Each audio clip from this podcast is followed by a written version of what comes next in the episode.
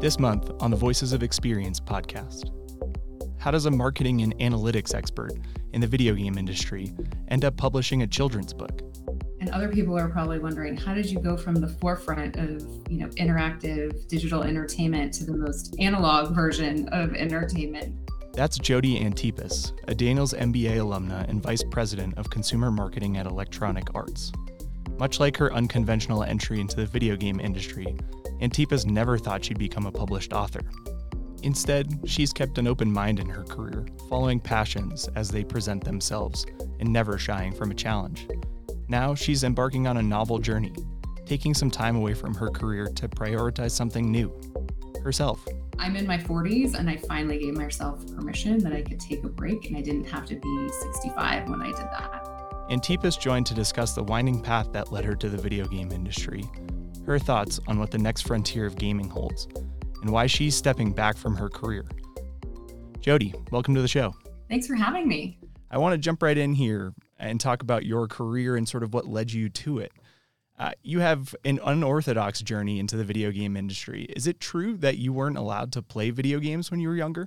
Well, I wouldn't say it was totally forbidden, but it only took me a couple of times asking my parents if I could have a Nintendo or a Super Nintendo back in the 1980s to realize that was never going to happen. So I just stopped asking pretty quickly. But I would summarize my gameplay experience as a kid as watching a lot of Super Mario Brothers, watching my friends play, and then I would get my turn, played for maybe 30 to 45 seconds before I died, and then would hand the controller back to them. So I will say as an adult, I have a deep appreciation for how the multiplayer game experience has evolved and has really supported players like me who didn't have a great experience or didn't have a lot of great skills to do single player gaming when they were growing up. So I think that's a really great innovation for kids. Great.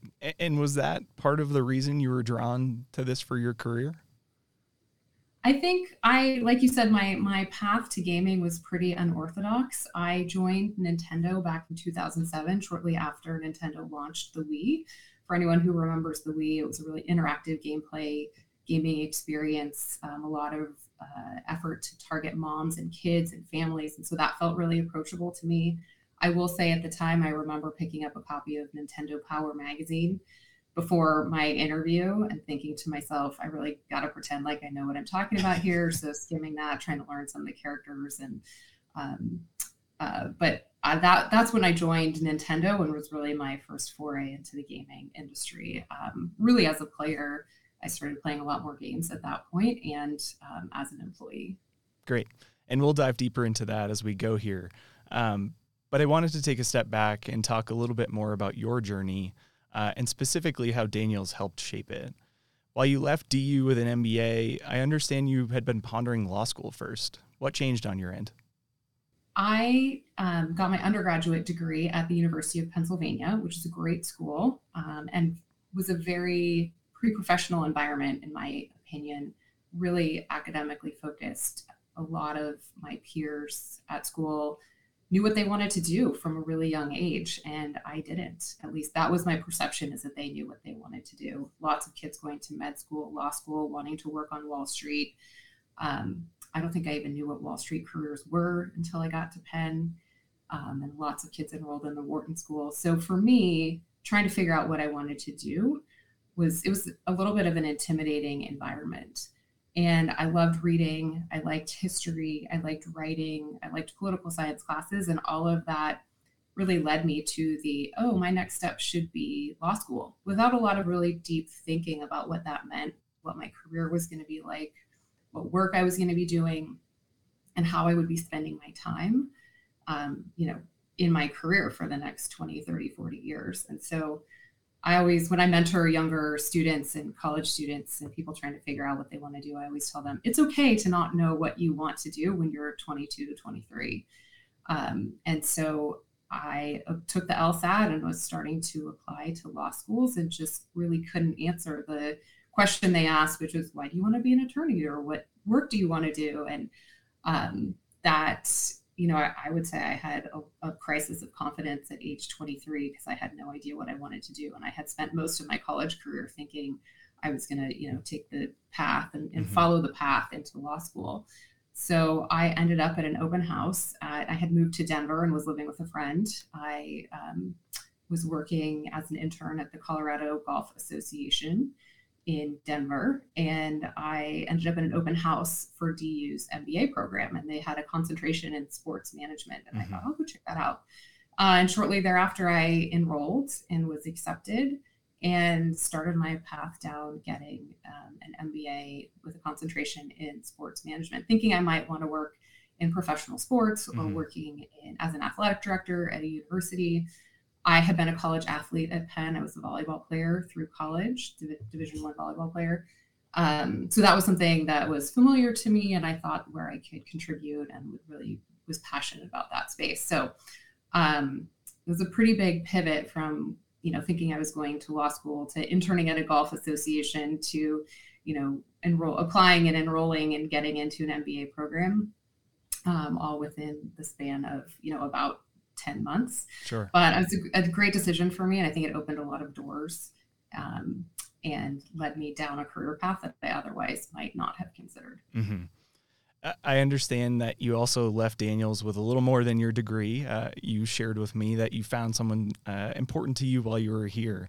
As this episode debuts around Valentine's Day, could you share more about the Daniels matchmaking experience as well?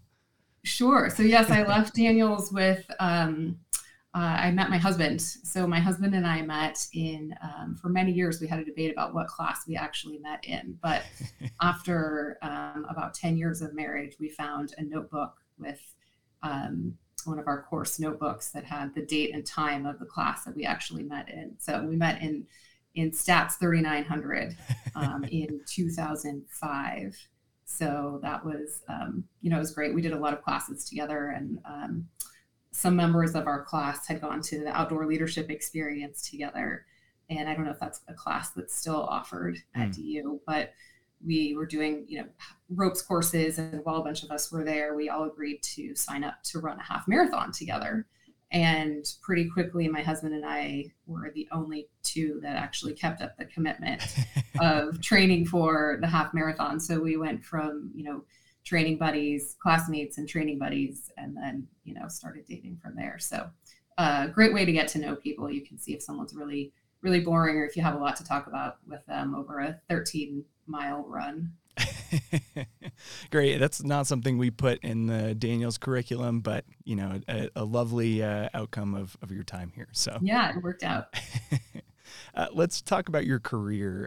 Across your time at Nintendo and EA, you worked on teams in research, analytics, consumer marketing, and more. What can companies glean from player data, and how does that inform their decisions? Wow, there's really has been so much change in the data space since the time that I started in the industry. When I think back to 2007, at Nintendo in my earliest days, I don't even think there was a data science team. And if you think about how important data science is to most technology and internet companies today, it's pretty amazing how much evolution has happened in that space. Back then, we were asking players a lot of behavioral questions. So what mode did you play? When did you play? Who were you playing with? And all of that data, all of those behavioral type questions, now we can capture from, you know, obviously players opt into it, but we can capture from the gaming system. And so we spend a lot more of our time on the data side now, and on the consumer research side, asking players for questions around their motivations, or why they play a particular game, or why they love games, and not just what they're doing, and then looking at marrying that motivational data with the behavioral data that we get from player games. So there's a lot of really powerful data and really interesting data sets that we get from players.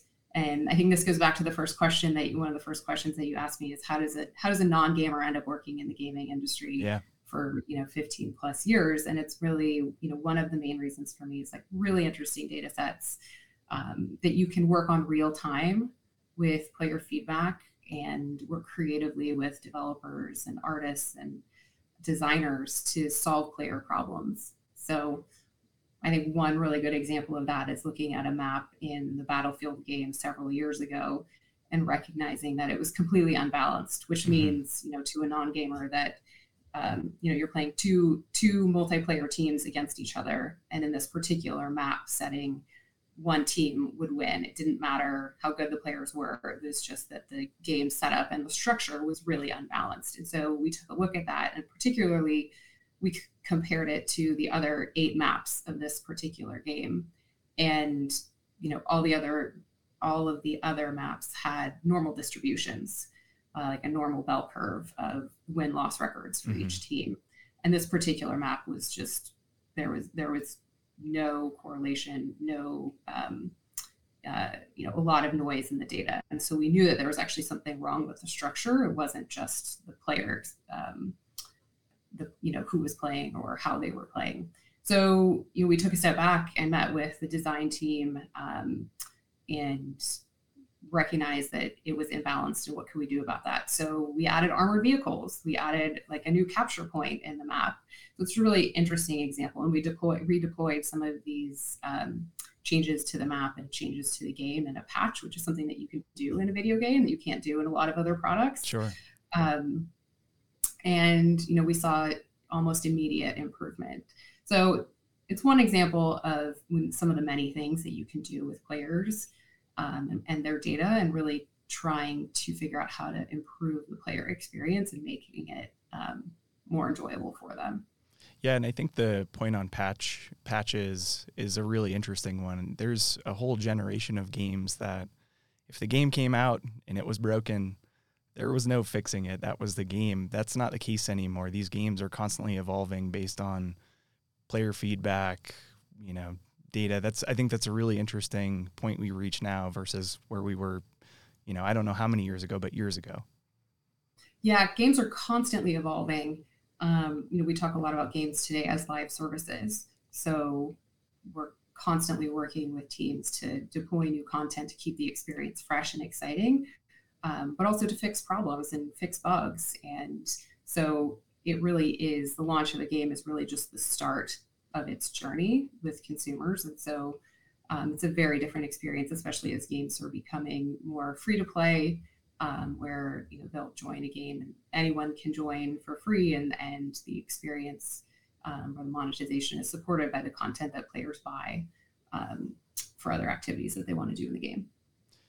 I think something else I'm interested in hearing your perspective on is the fact that this technology is clearly evolving, right? And games now are, you know, almost lifelike depending on, you know, what the focus is. Is there a connecting thread from the Atari Pong days to the games of today? Is there something that carries over? I think, you know, a great player experience is something that has carried through from the beginning, earliest days of gaming until now. I think what that means and how that has evolved because the technology that is supported today has really changed. Games have there's a really fine balance in games between being fun and being difficult. Sure. Which is different. I talk to, you know, a lot of friends in the software industry or friends who do user experience design, and you tell them, you know, like, it doesn't really have to be fun for someone to figure out how to deposit money into their bank. Yeah. They functionally need to know how to do that and have to be able to do that in a reasonable amount of time and not get frustrated with it. But it doesn't necessarily need to be fun.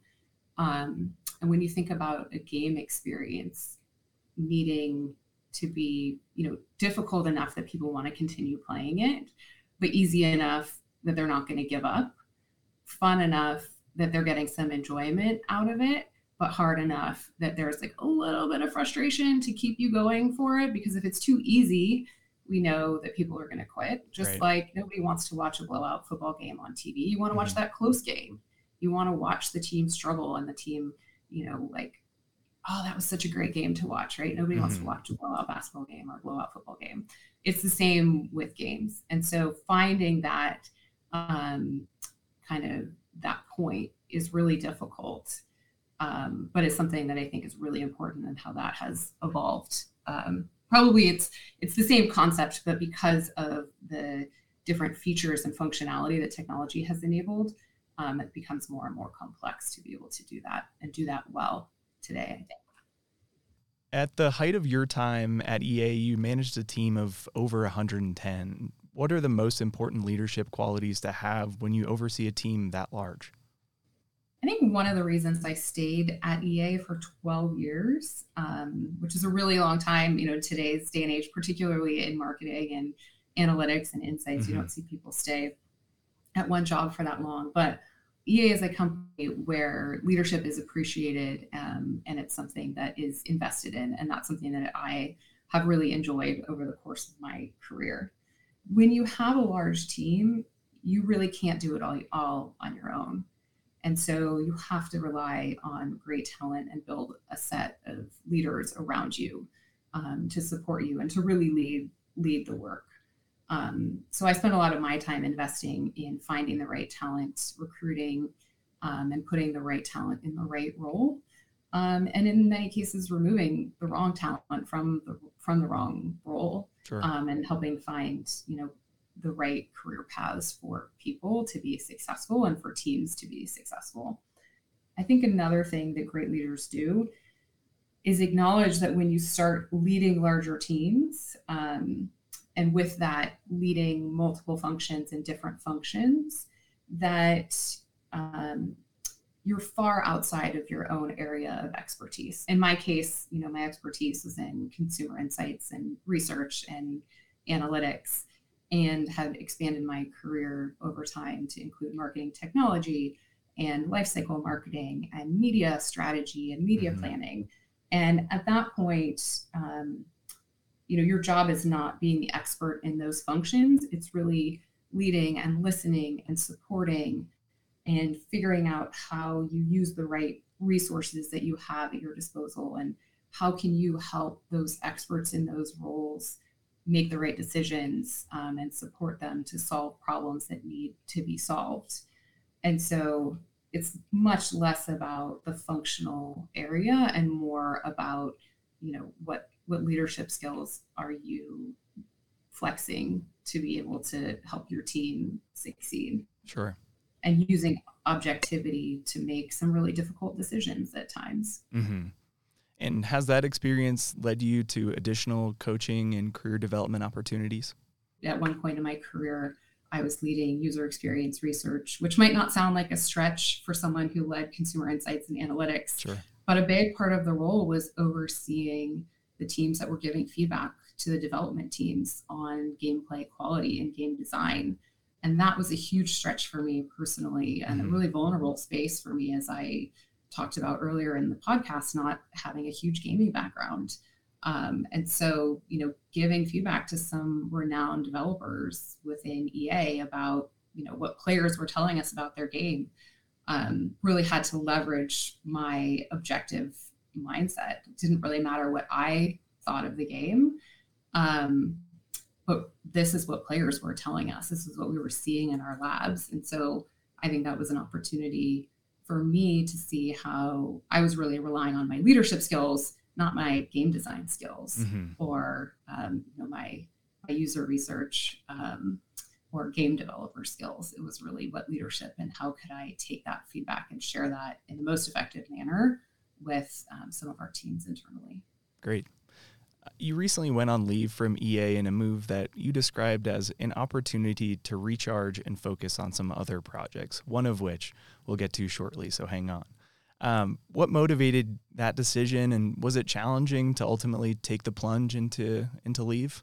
I would say it was a big challenge for me to come to terms with the fact that I think I needed to take some time off. It's probably not a wholly unique answer for someone like me, who's had a pretty intense job and 2 kids and lived through the last couple of pandemic years, and spent some time thinking about what I really want and starting to get a little bit burned out. So I took a lot of time and was thinking about, what do I want from my next chapter? And what I ultimately decided is I wanted to give myself some time. And it took me a little while to wrap my head around that. it might have been an obvious decision to a lot of people, but it's something that I really had to wrestle with. I'm in my 40s, and I finally gave myself permission that I could take a break, and I didn't have to be 65 when I did that. So I am spending some time recharging and, you know, reading, which is something that I love to do, and doing yoga and exercising and cooking and making jam and, you know, just things that I didn't have the time or mental energy to do when I, you know, was working more than full time and had two kids and spending a lot more time with my family. So it's been, it's only been a couple of weeks. So I would say I'm still in the decompression phase of taking a leave of absence, but it's been really refreshing to have some kind of time and mind space back. Great. I think there's a really important lesson there for our listeners. You know, doesn't matter how old you are or how long you've been in your career. If you need time for yourself, I think you just shared that you need to take it. And I think I just wanted to call that out again, because I think that's an important lesson for our listeners.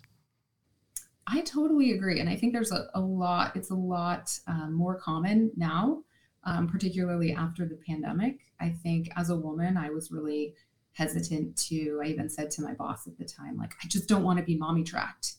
And he said to me, he's like, I don't know what that means. And I said, well, of course you don't know what that means because you're a man. But I didn't want to feel like I'd put 20 years into my career and that I was just throwing it all away. And that was something that I really had to wrestle with. How was I going to, you know, emotionally handle taking this time off? As I mentioned, you have one big project that you recently revealed, a children's book. How does a marketing and analytics expert land on a children's book? I understand your family had some influence on the topic. And other people are probably wondering, how did you go from the forefront of, you know, interactive digital entertainment to the most analog version of entertainment? But I think I mentioned a couple of times that I love books. I've always been a big reader. My mom was an English teacher, so whenever I asked for that, you know, Nintendo, they would tell me to go climb a tree or read a book. So, and I think over the years, I've always wanted to be a writer. If you asked me what I wanted to be when I was in elementary school, I would have said an author or a writer. I've taken some creative writing courses. I took some, when I lived in Denver, I took some creative writing courses at DU at one point after I had received my MBA. So it's something I've dabbled in over time, but never really seriously put a lot of effort behind.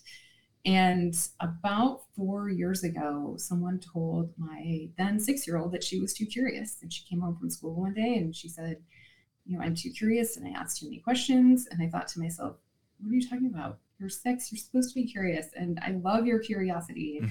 And she's, you know, such a great critical thinker, and loved the questions that she asked. And it just, it crushed her. And then it crushed me because I thought, you know, how can one person have this much of an impact on you? So that night I made up a bedtime story for her. And then the next night she asked me to tell her the same bedtime story. And probably like many parents, I thought to myself, what story did I tell you last night? And had to rethink that. And so, you know, for several years, this was just a story that existed in the notes section of my phone. And I would occasionally tell it. And then, you know, a year or two later, my then 4-year-old said, Mommy, I love this book, but it needs pictures. And so I thought, okay, maybe I'll give this a shot. And I shared the story with a couple of early childhood educators and teachers that I knew. And they said, I need this book in my classroom. I you know, remember one of them just saying, I need this book.